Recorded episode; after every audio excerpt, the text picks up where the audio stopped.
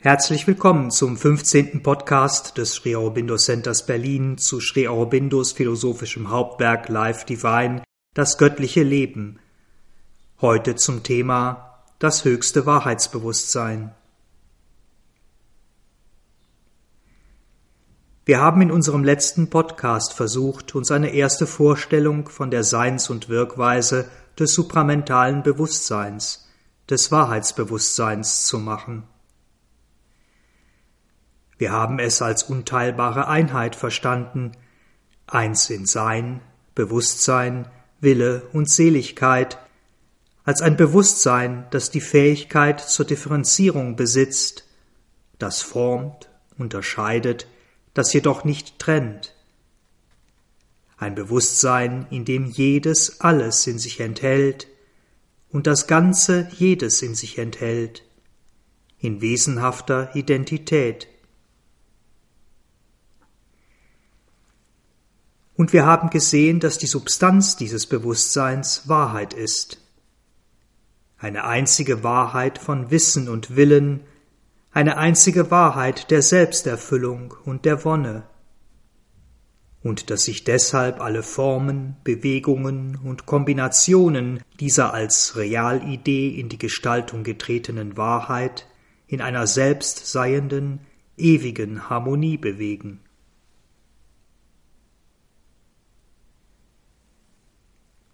Wir hatten darüber hinaus festgehalten, dass dieses Bewusstsein in seiner offensichtlichen Allgegenwart, Allwissenheit, Allmacht das ist, was wir als das göttliche Wesen verstehen. Nicht in seiner absoluten Selbstexistenz, also dem reinen Sein, dem reinen Existierenden, sondern in dem, was wir als Herrn und Schöpfer bezeichnen und damit Gott nennen. Dieser Gott ist natürlich nicht, wie Sri Aurobindo gleich zu Beginn unseres heutigen Kapitels betont, die allzu persönliche und begrenzte Gottheit, die wir aus unseren westlichen Religionen und Traditionen kennen. Eine Art vergrößerter Supermensch mit Eigenschaften, die wir aus unserem gewöhnlichen Menschsein ableiten und die uns daher vertraut sind. Er, dieser Gott, ist das eine bewusste Wesen, das eine Existierende. Er ist, wie es die Mandukya Upanishad im Eingangszitat zu unserem heutigen Kapitel formuliert, One seated in the sleep of superconscience, amassed intelligence, blissful and the enjoyer of bliss. This is the omnipotent, this is the omniscient, this is the inner control, this is the source of all. Einer, der im Schlaf des Überbewusstseins sitzt, eine geballte Intelligenz, wonnevoll und der Genießer von Wonne. Dies ist der Allmächtige, dies ist der Allwissende, dies ist die innere Führung, dies ist die Quelle von allem.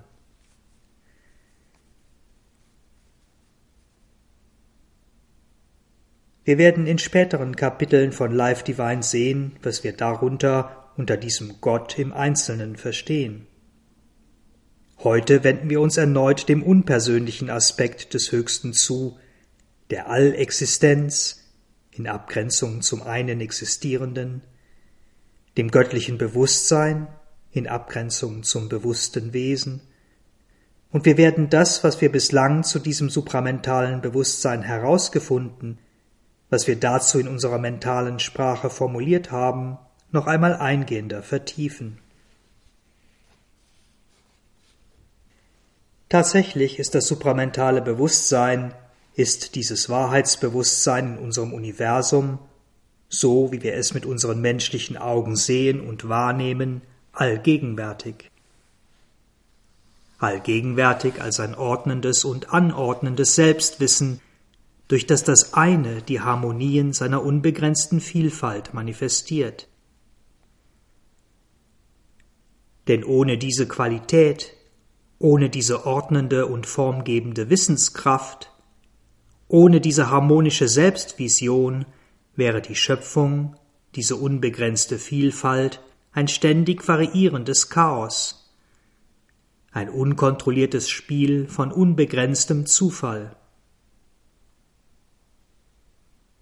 Da das schöpferische Wissen aber alles aus sich selbst heraus erschafft und damit auch die Schau der Wahrheit und der Gesetzmäßigkeit jeder einzelnen Form und des Zusammenspiels dieser Formen besitzt, entfaltet sich vor uns eine Schöpfung, ein Universum, in dem diese Wahrheit, diese Gesetzmäßigkeiten, diese Harmonie, diese, wie Sri Aurobindo sagt, rhythmische Idee schon von Geburt an angelegt ist.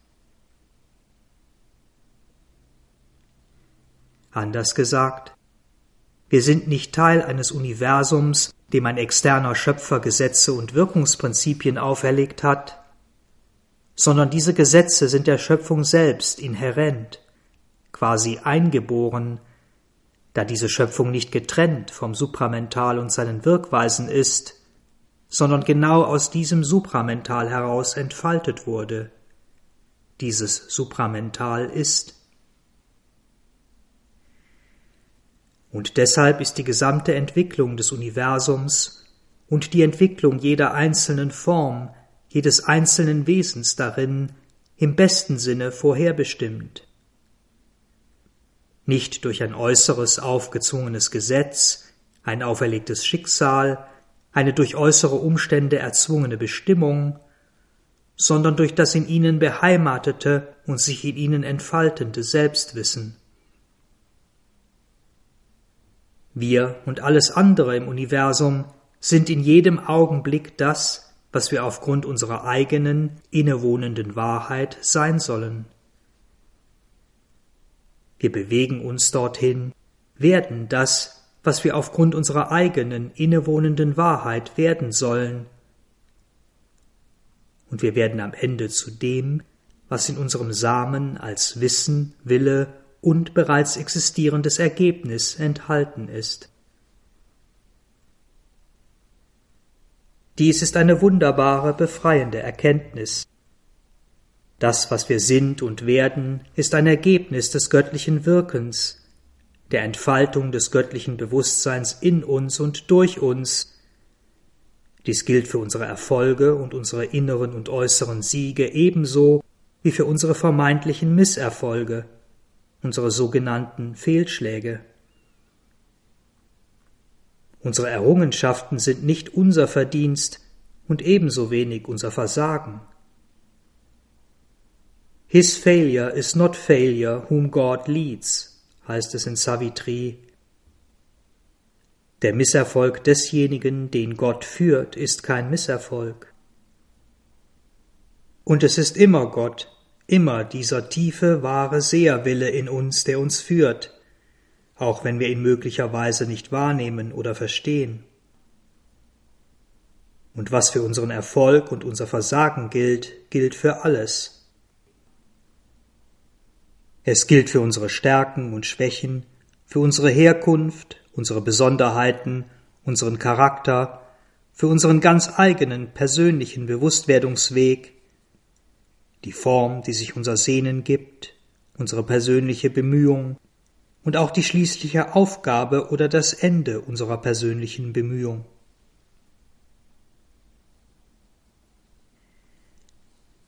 Dieses große Weltenspiel, Entwicklung, Entfaltung, Fortschritt und die damit verbundene Interaktion all dieser unzähligen Bewegungen, Formen und Wesenheiten erfordert drei grundlegende Rahmenbedingungen. Es muss eine Art Sequenz, eine Abfolge geben, eine Abfolge von Ereignissen, dann ein Feld, in dem sich diese Ereignisse abspielen, in dem sich Dinge und Begegnungen ereignen können, und schließlich eine Gesetzmäßigkeit, die das Ergebnis von Begegnung und Interaktion in diesem Feld bedingt, ein Ursache-Wirkungsprinzip. Wir Menschen bezeichnen diese Rahmenbedingungen als Zeit, Raum und Kausalität. Was aber genau sind Zeit und Raum? Ganz konkret. In unserer gewöhnlichen Wahrnehmung und vor allem, denn darum geht es uns hier, in der Wahrnehmung des höchsten Wahrheitsbewusstseins. Mental können wir diese Frage recht einfach beantworten.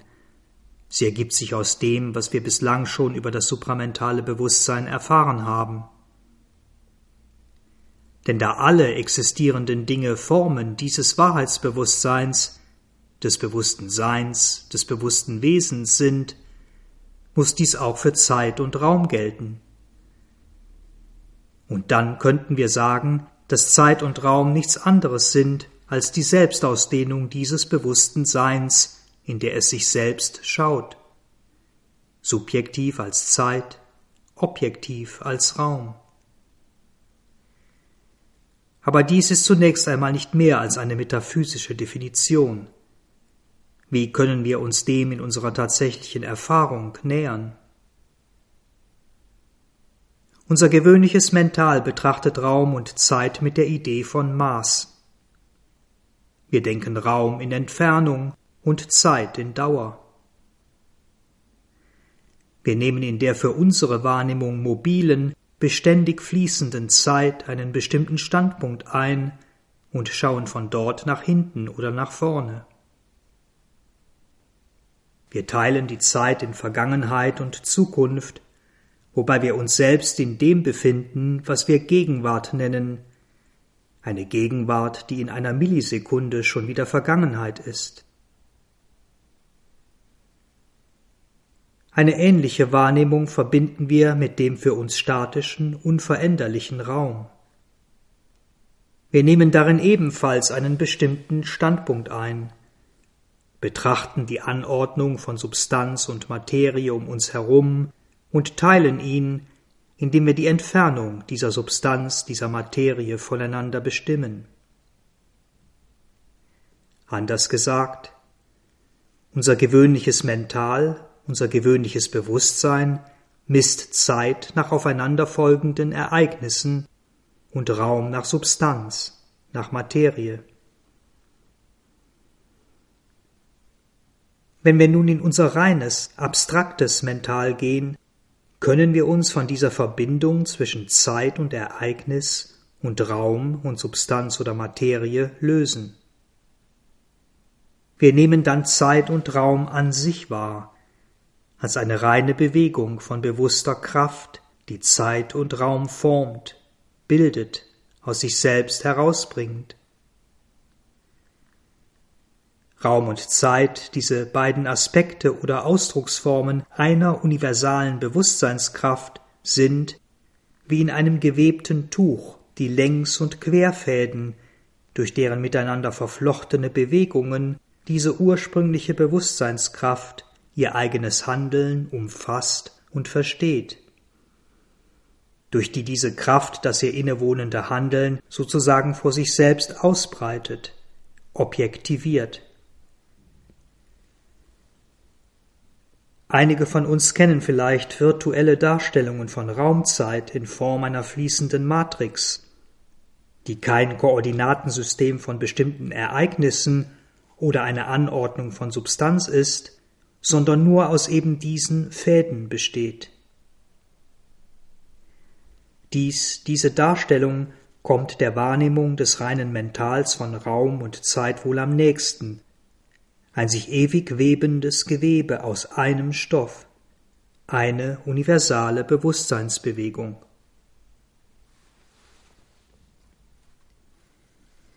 Ein Bewusstsein jenseits des Mentals müsste nun den Eindruck dieses ewigen Sich-Selbst-Webens verlieren. Es müsste Vergangenheit, Gegenwart und Zukunft in einem Blick erfassen. Es müsste sie in sich enthalten und nicht wie wir darin enthalten sein. Es würde sich mit seiner Wahrnehmung nicht wie wir an einem bestimmten Punkt in der Zeit befinden und von dort auf den Rest der Zeit schauen, denn alle Zeit wäre für dieses Bewusstsein ewige Gegenwart. Und da sich dieses Bewusstsein ebenso wenig an einem bestimmten Punkt im Raum befindet und von dort nach allen Seiten in den Raum blickt, da es alle Punkte, Objekte und Bereiche in sich enthält, wäre Raum für dieses Bewusstsein eine unteilbare Ausdehnung. Nicht wie für uns objektiv, sondern subjektiv. Eine Ausdehnung seiner selbst. Buchstäblich es selbst. Und auch diese Wahrnehmung von Zeit und Raum an sich können wir in gewisser Weise noch in unserem menschlichen Mental abbilden, irgendwo verstehen und begreifen, als einen unteilbaren Blick, der in unveränderlicher, bewusster Einheit das vielfältige Spiel des Universums trägt und aufrechterhält. Was aber ist mit den Inhalten von Zeit und Raum? Mit konkreten Ereignissen, mit Substanz und Objekten, mit der Interaktion von Ereignissen und Objekten. Wie nimmt ein supramentales Bewusstsein diese Dinge wahr? Wie nimmt es die Welt wahr? Hier kommt unser Mental ganz offensichtlich an seine Grenzen. Wir können Materie, Ereignisse, Abläufe nur in unserer gewöhnlichen Wahrnehmung von Raum und Zeit verorten. Und Sri Aurobindo betont, dass eine andere, darüber hinausgehende Wahrnehmung für unser gewöhnliches Bewusstsein so unbegreiflich, so unvorstellbar ist, dass wir dem Unteilbaren, dem Höchsten, dem Göttlichen fast schon absprechen, die Dinge anders wahrnehmen zu können, als wir dies tun, dass wir also das Göttliche an diesem Punkt quasi immer zu einem vergrößerten Menschen machen, der in Begriffen von linearer Zeit und geteiltem Raum denkt. Doch können wir uns der Wahrnehmung dieses höchsten Wahrheitsbewusstseins vielleicht nicht doch in irgendeiner Weise annähern? Versuchen wir, uns gedanklich ein wenig in diese Regionen vorzutasten. Das höchste Wahrheitsbewusstsein umarmt und vereint die Fäden der Zeit und die Teilungen des Raums, aber es löst diese Fäden und die Teilbarkeit des Raumes nicht auf. Denn ohne die Fäden der Zeit wäre die Harmonie dieses Bewusstseins vollkommen statisch. Es gäbe keine Veränderung und kein Fortschreiten. Alles wäre ein ewiger Augenblick. Und ohne einen teilbaren Raum gäbe es keine sich verändernde Beziehung, keine Begegnung von Kräften und Dingen.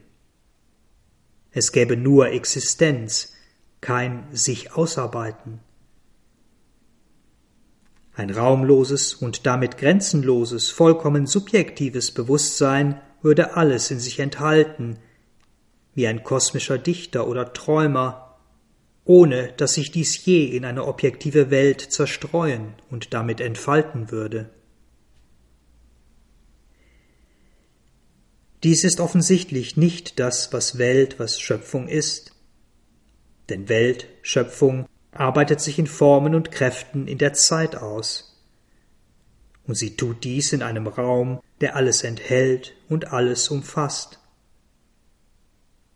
Und dieses Etwas, das sich ausarbeitet, das sich entfaltet und entwickelt, ist Harmonie.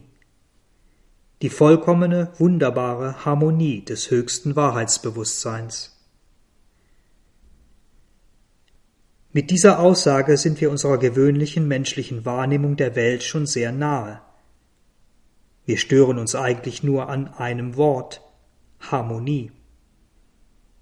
Und wir sehen oder spüren, dass genau in diesem Punkt der zentrale Unterschied zwischen unserer Wahrnehmung der Welt und der des höchsten Wahrheitsbewusstseins liegt.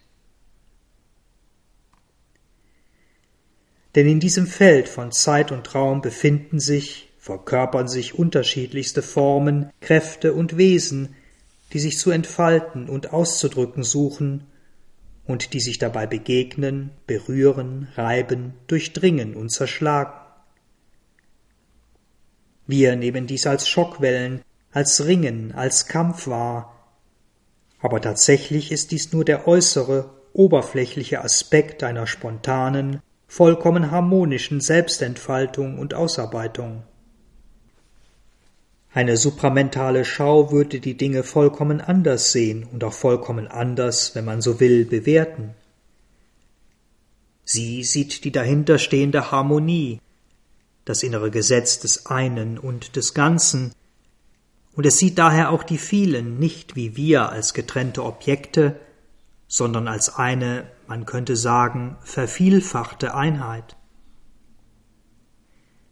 Dies macht den entscheidenden Unterschied.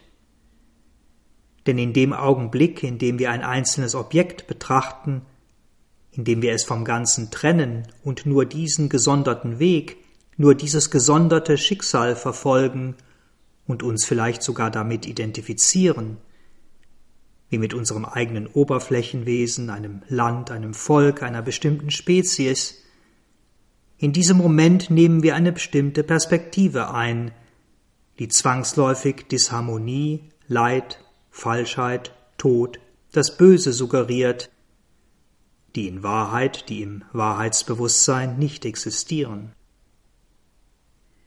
Und selbst wenn wir unser Mental weiten, wenn wir es weit in Raum und Zeit ausdehnen, so sehen wir immer noch nur einen begrenzten Abschnitt mit vielen denkbaren Möglichkeiten der Entwicklung und Entfaltung.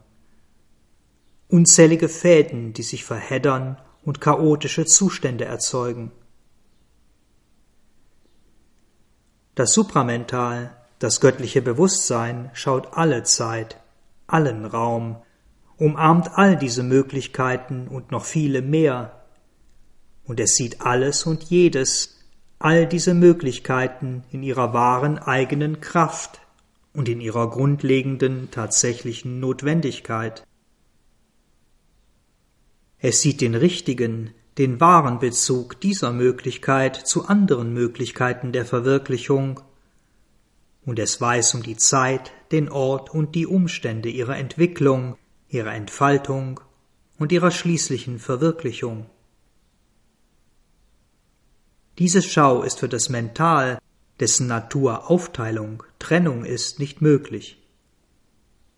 Dem transzendenten Supramental, der transzendenten Schöpfermacht, ist sie eingeboren, immanent.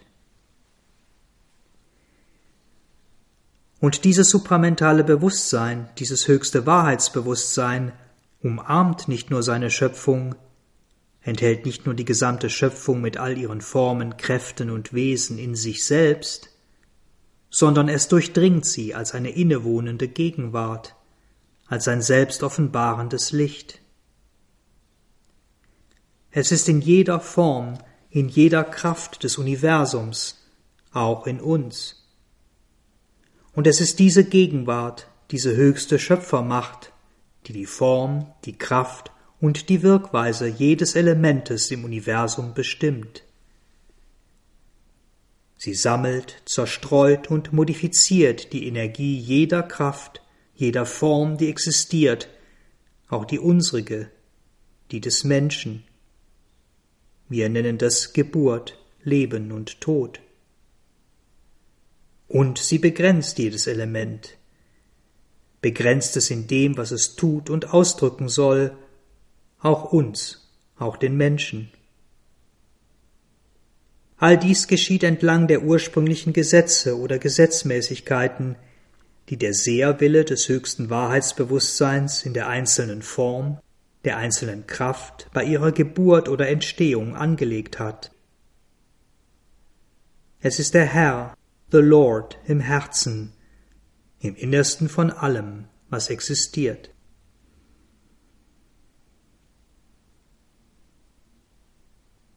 Wir halten also fest, dass alles und jedes, jegliche Form von Existenz, jede Kraft, jede Bewegung in dem, was es ist und tut, von diesem eingeborenen Seherwillen des supramentalen Wahrheitsbewusstseins gelenkt wird.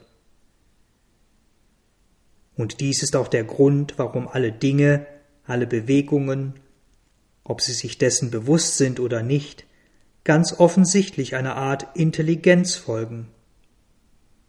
Einer Intelligenz, die die Wahrheit der ihnen eingeborenen supramentalen Realidee zum Ausdruck und zur Entfaltung bringt.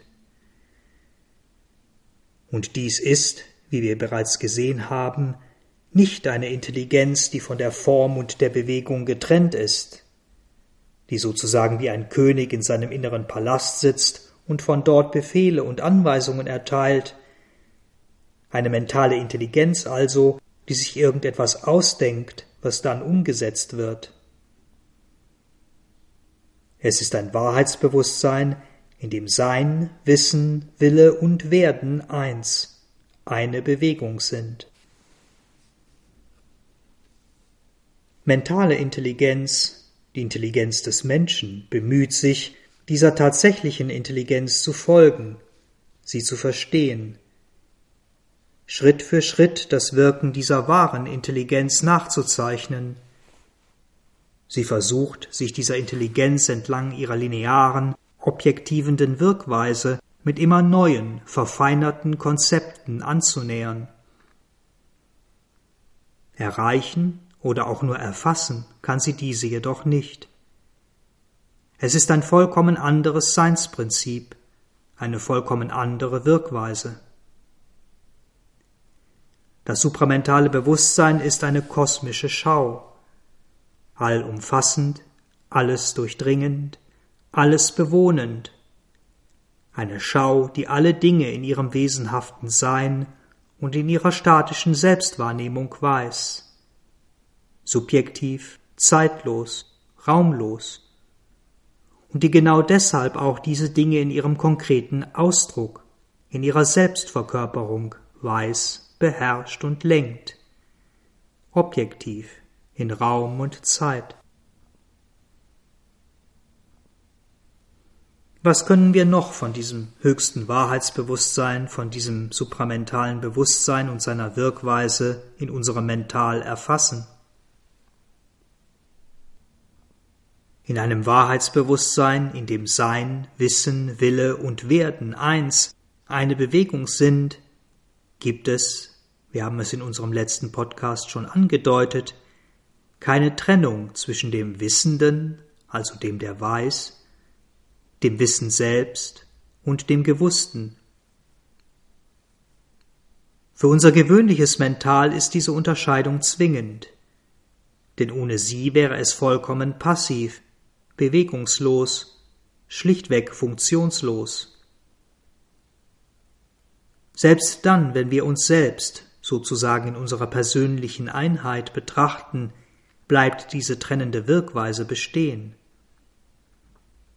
Ich selbst, der Beobachtende, bin der Wissende, und dieser Wissende, dieser Beobachter wiederum, betrachtet etwas in mir selbst, eine Bewegung, eine Regung, eine Formation, die zwar auch in gewisser Weise ich selbst sind, die aber von diesem Wissenden, diesem Beobachter getrennt sind. Und die Verbindung zwischen diesem Beobachter und dem Objekt, das er beobachtet, ist ein Vorgang des Schauens, des Betrachtens, des Wissens, wiederum getrennt vom Schauenden und vom Geschauten. Doch wir spüren hier schon, dass diese Trennung künstlich ist, dass sie nicht der grundlegenden Realität entspricht. Denn tatsächlich ist der Wissende identisch mit dem Bewusstsein, das weiß. Und Wissen ist nichts anderes als genau dieses Bewusstsein, wenn es in Operation tritt. All das ist Ich. Und das Gewusste wiederum ist ebenfalls Ich, eine Form oder Bewegung desselben Bewusstseins. Hier kommen wir der grundlegenden Einheit, der Wahrnehmung eines supramentalen Bewusstseins schon recht nahe. Und doch ist dies immer noch gedacht, eine Schlussfolgerung unserer Vernunft, eine mentale Theorie, die wir in der Praxis, in unserer konkreten Wahrnehmung nicht umsetzen können. Denn hier bleiben wir immer noch der Beobachter, der schaut und weiß, der auf etwas davon Getrenntes in uns blickt, der etwas wahrnimmt, etwa ein Gefühl, und der dann eine bestimmte Erkenntnis über das, was er sieht oder wahrnimmt, gewinnt, etwa wie dieses Gefühl beschaffen ist, wie es sich anfühlt oder wodurch es angerührt wurde. Und wenn wir aus unserem eigenen Ich, unserem eigenen inneren Kosmos hinaustreten und uns äußeren Formen und Dingen zuwenden, wird uns diese einheitliche Wahrnehmung noch fremder, quasi unmöglich. Selbst Einheit mit anderen Dingen zu fühlen, ist schon eine, wie Sri Aurobindo sagt, ungewöhnliche Bemühung. Ständig aber in dieser Einheit zu sein und aus ihr heraus zu handeln, wäre eine vollkommen neue, unsere mental fremde Wirkweise. Wir wissen zwar intellektuell, dass die Wahrheit die Einheit ist, erleben aber die Getrenntheit als tägliche Realität, als unsere tatsächliche Sinneswahrnehmung. Ebenso wie wir natürlich wissen, dass die Erde um die Sonne kreist, unsere Sinne die Bewegung der Sonne aber so wahrnehmen, als ob sie um die Erde kreisen würde. Wir als gewöhnliche Menschen können also diese Einheit lediglich als Konzept verstehen, als eine philosophische, metaphysische Wahrheit. Im supramentalen Bewusstsein hingegen ist diese Einheit, die Einheit von Wissendem, von Wissen und Gewusstem, lebendige, gelebte Realität. Gelebte Realität deshalb, weil das Wissen auch eins mit dem dynamischen Ausdruck dieses Wissens ist. Wille und die Macht der Verwirklichung und deren konkretes Handeln, die konkrete Umsetzung, sind untrennbar mit dem Akt des Wissens verbunden. Nicht nur verbunden, es ist eine Bewegung.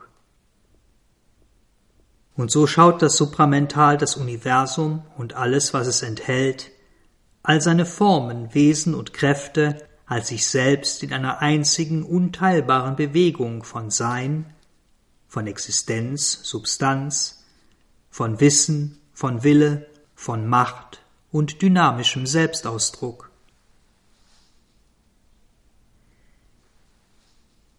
Diese Unteilbarkeit des allumfassenden Supramentals, eines göttlichen Bewusstseins, das alle Vielfalt in sich enthält, ohne dass sie die Einheit in irgendeiner Form beeinträchtigt oder vermindert, ist die für uns wichtigste Wahrheit, wenn wir den Kosmos und all das, was wir sehen und erfahren, tatsächlich verstehen wollen. Eine Wahrheit, an der wir all unsere Ideen, Vorstellungen, Konzepte von Gott und der Welt, all unsere philosophischen und metaphysischen Theorien und selbst unsere Erfahrungen auf dem spirituellen Weg messen müssen. Denn unser analytisches Mental, unsere äußeren, aber auch unsere inneren, feinstofflichen Sinne betrachten und erfahren all diese Phänomene einzeln, unabhängig voneinander. Wir sehen die Geburt, das Leben, die Fortpflanzung eines Baumes und sagen, dass der Baum aus einem Samen entsteht und der Same aus einem Baum, und wir erklären die Gesetzmäßigkeiten, nach denen diese Vorgänge ablaufen. Aber wir erklären damit nur den Prozess eines uns letztlich verborgenen Mysteriums und damit eigentlich überhaupt nichts. Und selbst wenn wir eine geheime, bewusste Kraft, eine Seele in all diesen Dingen annehmen, dann würden wir diese innere Seele immer noch als getrennt von der Form und ihren Gesetzmäßigkeiten, getrennt von der Entwicklung und Entfaltung dieser Form betrachten. Wir sagen, ich habe eine Seele, eine vollkommen falsche Aussage. Denn es ist ganz und gar nicht so, dass wir als Mensch eine Seele haben. Wir sind eine Seele. Eine Seele, eine bewusste Kraft, die sich in uns als Mensch entfaltet. Wie ein Baum ebenfalls eine bewusste göttliche Kraft ist, dieselbe bewusste Kraft, die sich eben als Baum manifestiert. Und wenn wir uns nach außen wenden, wenn wir unseren Blick in die Welt richten, setzen wir diesen Irrtum von Getrenntheit fort. Wir sehen uns selbst als eine Art bewusstes Subjekt, das andere Formen betrachtet und wahrnimmt, Objekte, die von uns getrennt sind. Und dass wir diese Sichtweise, diese Perspektive in unserem Mental akzeptieren, sie für richtig und real halten, ist der Ursprung allen Irrtums, aller verdrehten Wahrnehmung und Erfahrung und damit auch allen Leidens. Das Supramental sieht und erfährt die Dinge anders. Es gibt keine getrennten Existenzen, es gibt nur eine Kraft kosmischer Existenz, die aus sich selbst heraus Formen bildet und die alle Formen so entfaltet und entwickelt, dass sie in harmonischer Beziehung zu dieser Kraft und zu jeder anderen Form stehen. Die verschiedenen Gesetze, die der Entfaltung unterschiedlicher Formen zugrunde liegen, sind nur Anwendungsformen, quasi Variationen dieser einen kosmischen Kraft und Existenz. Das supramentale Bewusstsein sieht nicht, wie aus einem Samen ein Baum entsteht und aus einem Baum ein Same. Es gibt keine lineare Abfolge, das eine erklärt nicht die Existenz des anderen, sondern beides erklärt sich aus dem Ganzen, dem Kosmos, aus der universalen, bewussten Kraft und Existenz.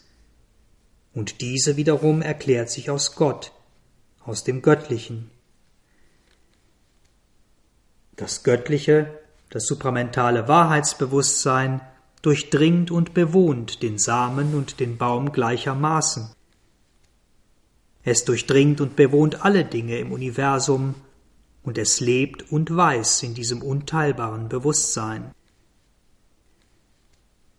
Anders gesagt, für das supramentale Bewusstsein gibt es keine unabhängigen Zentren von Existenz, kein individuelles, getrenntes Ich. Die gesamte Existenz ist eine gleichmäßige Ausdehnung. Wie Sri Aurobindo sagt, eins in der Einheit, eins in der Vielfalt, eins in allen Zuständen und überall. Das individuelle Zentrum kann im supramentalen Bewusstsein die Einheit, die konkrete Identität mit anderen Zentren oder Wesen nicht verlieren und ebenso wenig die Einheit mit allem und mit dem einen. Aus einer vedantisch gefärbten Perspektive könnte man dies so formulieren. Das eine und einzige Sein, das eine und einzige Wesen ist im supramentalen Bewusstsein nicht zerteilt oder zerstreut. Es bewohnt als das eine alle Formen, durchdringt alle Formen, es ist überall und immer der einzige gleiche Brahman, das einzige gleiche Göttliche, der zeit- und raumlose Eine. Die konzentrierte Einheit im konzentrierten, nicht ausgebreiteten Brahman stellt sich im ausgebreiteten, entfalteten Brahman als eine überall gleichermaßen konzentrierte Einheit dar, als eine Einheit, die kein Spiel von Vielfalt aufheben oder vermindern kann. Und so lautet die dreifache Formel des Supramentals in der Sprache des Vedanta: Brahman ist in allen Dingen, alle Dinge sind in Brahman, alle Dinge sind Brahman. Dies allein ist die Wahrheit des Kosmos, der Schöpfung unseres Universums. Und dies ist nicht eine metaphysische Wahrheit eines all dies betrachtenden Mentals, eines Mentals, das quasi außerhalb dieses Universums steht und sich ein schönes, vollständiges Bild davon macht. Es ist eine lebendige Wahrheit, ein Seins- und Erfahrungszustand, der einzig wahre Seins- und Erfahrungszustand in Bezug auf das Universum und uns selbst. Und an dieser Stelle bleibt uns eigentlich nur noch eine spannende Frage. Denn wenn es, was ja unbestreitbar ist, neben diesem einen supramentalen Bewusstsein auch unser gewöhnliches Bewusstsein gibt, diese sogenannte niedere Welt von Mental, Leben und Materie, auf welche Weise kommt dann diese niedere Welt, dieses gewöhnliche Bewusstsein zustande. Wenn alle Dinge aus dem ursprünglichen Schöpfungsprinzip, dem supramentalen Wahrheitsbewusstsein, hervortreten, wenn alles aus dem Wirken der drei ursprünglichen Zustände von Sein, Bewusstsein und Seligkeit entsteht, wie, durch welchen Prozess werden diese in die niederen Zustände von mental, vital und physischer Substanz geformt? Welche Fähigkeit im supramentalen Wahrheitsbewusstsein ist dafür verantwortlich? Und wie genau wirkt sie? Der Anfang dieses Prozesses muss ganz offenbar darin bestehen, dass eine vollkommen gleichmäßige Konzentration von Bewusstsein zu einer ungleichmäßigen Konzentration wird. Ein Prozess, den wir leicht verstehen können, weil er sich in genau derselben Weise bei der Entstehung des materiellen Universums ereignet hat. Tatsächlich sind die Prozesse der Evolution mit denen der Involution, der Einfaltung des göttlichen Bewusstseins, in gewisser Weise deckungsgleich. Und wir können uns anhand des frühen Universums ein sehr gutes Bild von dem machen, was in den ersten zeitlosen Momenten der Involution geschah.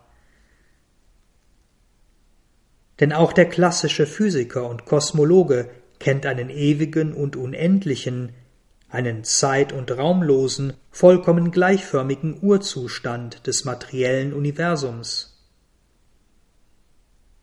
Wenn er die Zeit um etwa dreizehn Komma acht Milliarden Jahre auf zehn hoch minus dreiundvierzig Sekunden nach der Stunde Null zurückdreht, dann löst sich die vierdimensionale Raumzeit, die unser bekanntes Universum formt, in einen Nullpunkt, eine Singularität, eine Art Quantenschaum auf.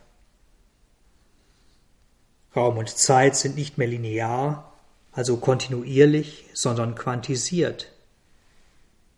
Größe und Dauer werden zu sinnlosen Begriffen. Es gibt kein Außerhalb und kein Davor, nur Unendlichkeit und Unbegrenztheit, eine einheitliche Urkraft und zu Beginn eine Art Vakuum, ein absolut gleichmäßiges, gleichförmiges Unbewusstsein. Und in diesem Unbewusstsein, in diesem Vakuum entstehen, aus bislang noch unerklärlichen Gründen, vermutlich durch Quantenfluktuationen, Ungleichförmigkeiten. Ungleichförmigkeiten in der Materie- und Energiedichte, Unebenheiten und Wirbel, die die Grundlage für die heute sichtbaren, großräumigen und voneinander getrennten Strukturen des Universums bilden. Auch hier wird also die gleichmäßige Konzentration zu einer ungleichmäßigen Konzentration. Aber während wir auf unserer Seite des Lieds die genauen, notwendigerweise unbewussten Prozesse noch nicht orten können, gibt uns Sri Aurobindo eine klare Beschreibung, wie dies jenseits des Lieds bei der Einfaltung des supramentalen Wahrheitsbewusstseins geschieht. Denn das ursprüngliche Schöpferwissen, das Einheitsbewusstsein, enthält in sich auch die Fähigkeit der Projektion, eines betrachtenden und verstehenden Bewusstseins, und es kann diese Fähigkeit zum Ausdruck, ins konkrete Wirken bringen. Das Bewusstsein beginnt, ohne dabei die Wahrnehmung der Einheit und Identität mit allem zu verlieren, von seiner Schöpfung, von seinem Wirken zurückzutreten und sie zu beobachten. Das Wissen zentralisiert sich. Es bilden sich, wenn man es so sagen will, unterschiedliche Bewusstseinsdichten.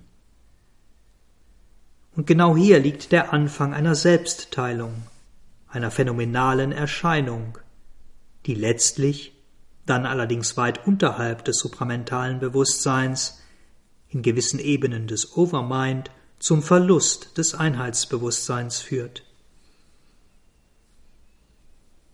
Aber hier greifen wir dem weiteren Abstieg des Bewusstseins bereits vor. Wir verbleiben heute noch im höchsten Wahrheitsbewusstsein und beobachten, wie sich das Wissen durch eine Selbstkonzentration in gewisse Zentren, als Subjekt erfährt, als etwas, aus dem seine eigene Bewusstseinskraft, die Schöpfermacht, herausströmt und sich in Formen seiner selbst ergießt, darin wirkt und arbeitet und sich dann aus diesen seinen Formen wieder in sich selbst zurückzieht. Dies ist die entscheidende Modifikation. Eine Modifikation, aus der sich alle relativen Betrachtungen, alle praktischen und tatsächlichen Unterscheidungen und Unterschiede im Universum ableiten. Und hier beginnt übrigens auch die Differenzierung zwischen er und sie, mit all ihren Facetten, Ableitungen und späteren Verdrehungen. Denn nun gibt es den Wissenden, das Wissen und das Gewusste. Es gibt den Herrn, seine Kraft und die Kinder oder Werke seiner Kraft. Es gibt den, der genießt, das Genießen selbst und das Genossene. Es gibt das Selbst, die Maya und die Geschöpfe des Selbsts. Der nächste Schritt ist der, dass diese eine Wissende, diese eine bewusste Seele, dieser eine Purusha sich in jeder Form seiner selbst wiederholt, dass er also sozusagen seiner formgebenden Macht, seiner Shakti folgt und sich in seine Formen verteilt, sie in Besitz nimmt und bewohnt. Neben dem einen Selbst, Atman, entsteht ein individuelles Selbst, Jivatman, wesenhaft eins mit dem einen ursprünglichen Selbst, doch verschieden in der Selbstform. Dieses individuelle Selbst unterstützt nun die individuelle Entfaltung aus einem individuellen Kern heraus. Es erzeugt ein Spiel von Unterschied, von Gegenseitigkeit, von wechselseitigem Wissen, wechselseitiger Berührung, wechselseitiger Freude. Es weiß um den anderen, erlebt die Berührungen und Schockwellen anderer Dinge, erfreut sich am anderen, am Gegenüber. Dies ist eine neue, zusätzliche Perspektive, ein zusätzlicher Standpunkt. In Sri Aurobindos Worten: eine Verschiedenheit, die auf grundlegender Einheit basiert, eine Einheit, die auf der praktischen Basis von Verschiedenheit verwirklicht ist. Auch in dieser Perspektive bleibt also die Wahrnehmung der Einheit mit allem und allen vollständig bestehen. Doch wir können hier bereits sehen oder ahnen, dass in dieser unterschiedlichen Wahrnehmung der Samen für die langsame, graduelle Trennung zwischen Einheit und Vielfalt liegt. Bald wird die Einheit, obwohl stets vorhanden, nicht mehr im Vordergrund stehen, sondern nur noch eine alles überragende Begleiterscheinung, ein ständiger Höhepunkt aller Erfahrung sein. Ein grundlegender, wonnevoller Dualismus innerhalb der Einheit wird an die Stelle der fundamentalen Einheit mit untergeordnetem Dualismus treten. Und dann ist es bis zur tatsächlichen Trennung, zu unserer gewöhnlichen Wahrnehmung, nur noch ein kleiner, großer Schritt. Denn wenn das individuelle Zentrum und die Schau aus diesem Zentrum hinaus zur einzigen Perspektive wird, wenn dieses Zentrum dann der Wissende ist, der sich das Wissen und das Gewusste erst sozusagen erschließen muss, dann muss dazu auch das Medium, das Mittel geschaffen werden. Mentale Wahrnehmung, mentale Intelligenz, mentaler Wille und alles, was sich aus der Verwendung dieses vermittelnden Instrumentes ergibt. Doch diese Trennung und damit die Unwissenheit treten erst ein, wenn das individuelle Zentrum, die Seele, aus dem supramentalen Bewusstsein hinaustritt, sich selbst sozusagen vergisst. Im höchsten Wahrheitsbewusstsein schaut sich das Selbst als eins in allem und alle Dinge als Schöpfungen seiner selbst in sich selbst. der Herr Ishvara, weiß seine Kraft, seine Shakti als sich selbst im Ausdruck. Und er weiß jedes Wesen, jede Existenzform ebenfalls als sich selbst, in ihrem reinen Sein, der Seele, wie auch in ihrer Form. Und der Genießer, Bhaga, genießt im höchsten Wahrheitsbewusstsein immer sich selbst, wenn auch in vielfältiger Form. Die einzige Bewegung, die wir wahrnehmen und die wir ausführlich beschrieben haben, ist, dass aus dem ewigen, einen, gleichförmigen Bewusstsein ein ewiges, eines, ungleichförmiges Bewusstsein wird. Ein Bewusstsein also, in dem es eine vielfältige Verteilung von Kraft gibt. Beides sind Wahrnehmungen und Zustände des supramentalen Bewusstseins, des höchsten Wahrheitsbewusstseins.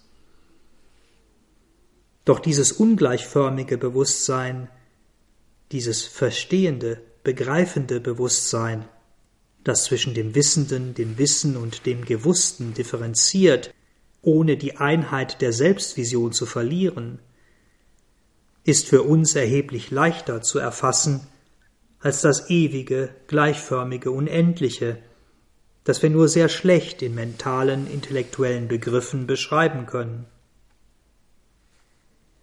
Und deshalb werden wir beim nächsten Mal genau bei diesem verstehenden, begreifenden, supramentalen Bewusstsein wieder ansetzen, um daraus die Welt, in der wir leben, besser und vor allem wahrer zu verstehen. Zum Abschluss aber heute ein Text, der dieselbe Sache aus der Perspektive der Mutter beschreibt. Aus der konkreten Erfahrung heraus, aus der Identifikation mit der supramentalen Mahashakti, die sie war und ist, die Verwirklichung des höchsten Wahrheitsbewusstseins hier in der materiellen Manifestation.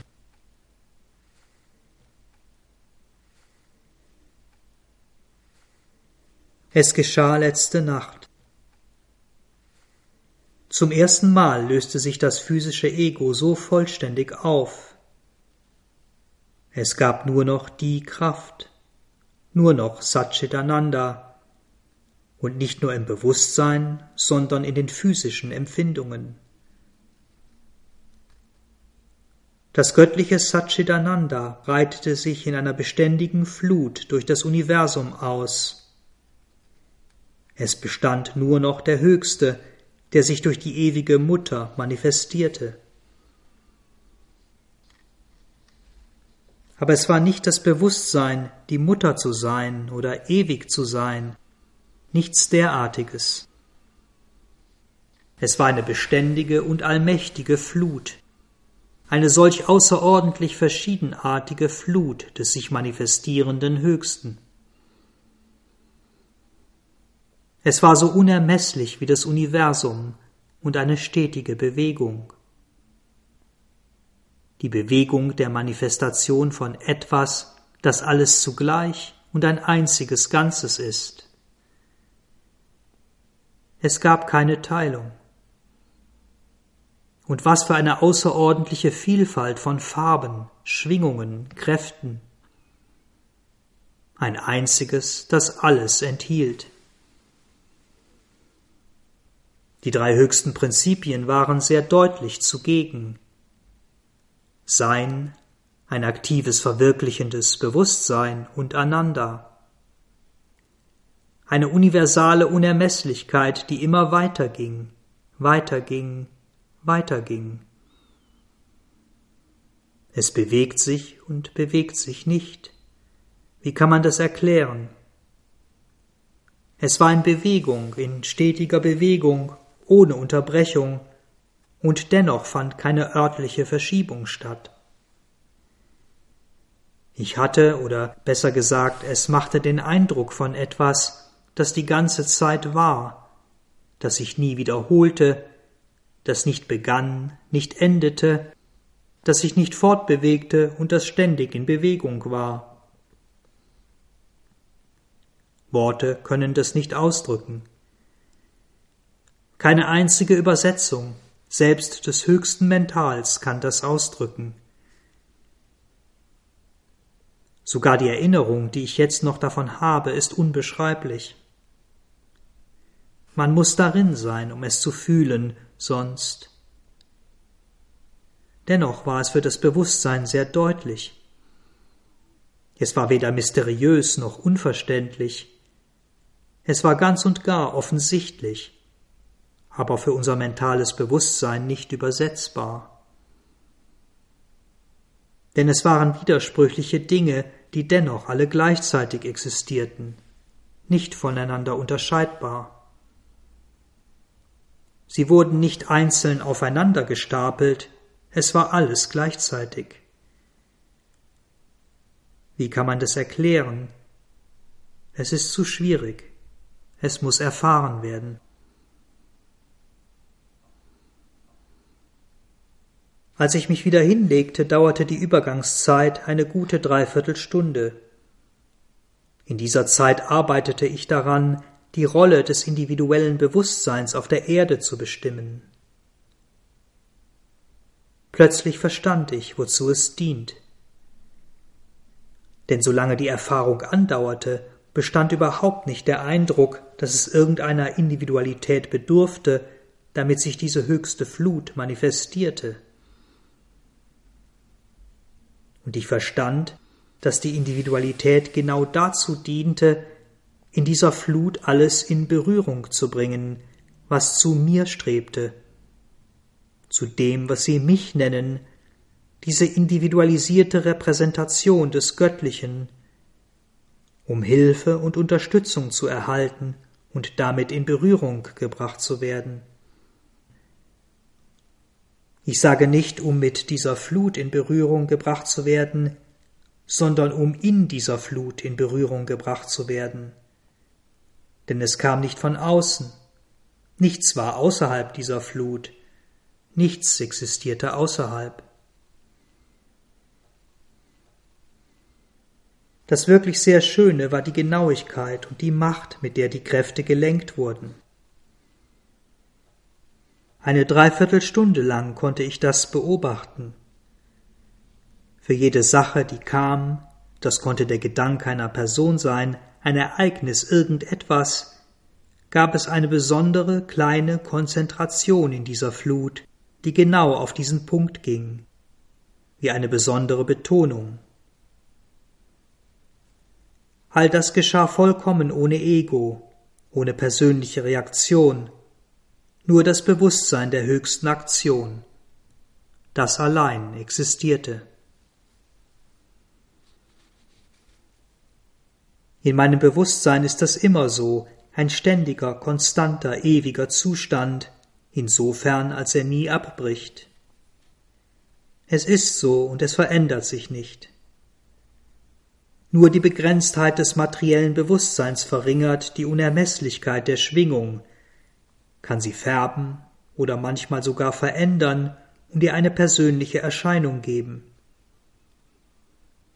Wenn ich zum Beispiel jemandem begegne und mit ihm spreche und meine Augen konzentrieren sich auf diese Person, so habe ich meistens das Gefühl, diese Flut kommt von mir und geht zu der Person oder kommt durch mich, um zu der Person zu gehen. Das ist das Gefühl der Augen, des Körpers. Und das begrenzt oder verändert auch ein ganz klein wenig die Unermesslichkeit der Sache. Doch auch dieses Gefühl ist fast vollständig verschwunden. Diese Unermesslichkeit scheint fast ständig zu handeln. Es gibt Momente, in denen ich weniger verinnerlicht bin, in denen ich mehr an der Oberfläche bin, und dann fühlt es sich so an, als ob es durch den Körper geht. Momente, in denen das Bewusstsein des Körpers ein wenig zurückkehrt, und das vermindert die Sache.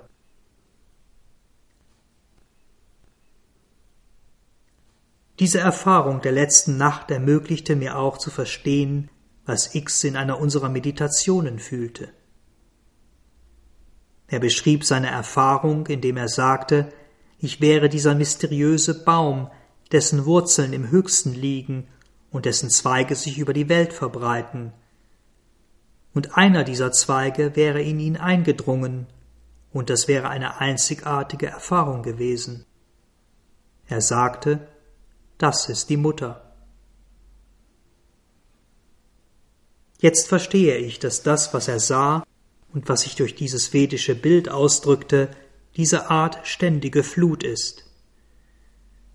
Und dieser Kontakt zwischen ihm und mir in seiner Erfahrung ist nur ein Punkt, ein Tropfen, es ist nichts. Es ist kaum etwas, das das Bewusstsein in Worte fasst, doch die Sache selbst ist universal. Letzte Nacht war es universal. Es gab kein Zimmer, kein Bett, keine Tür, dennoch war es konkret, so konkret, eine Pracht. Da war all diese Freude, dieses ständige Ergießen in einer grenzenlosen Pracht.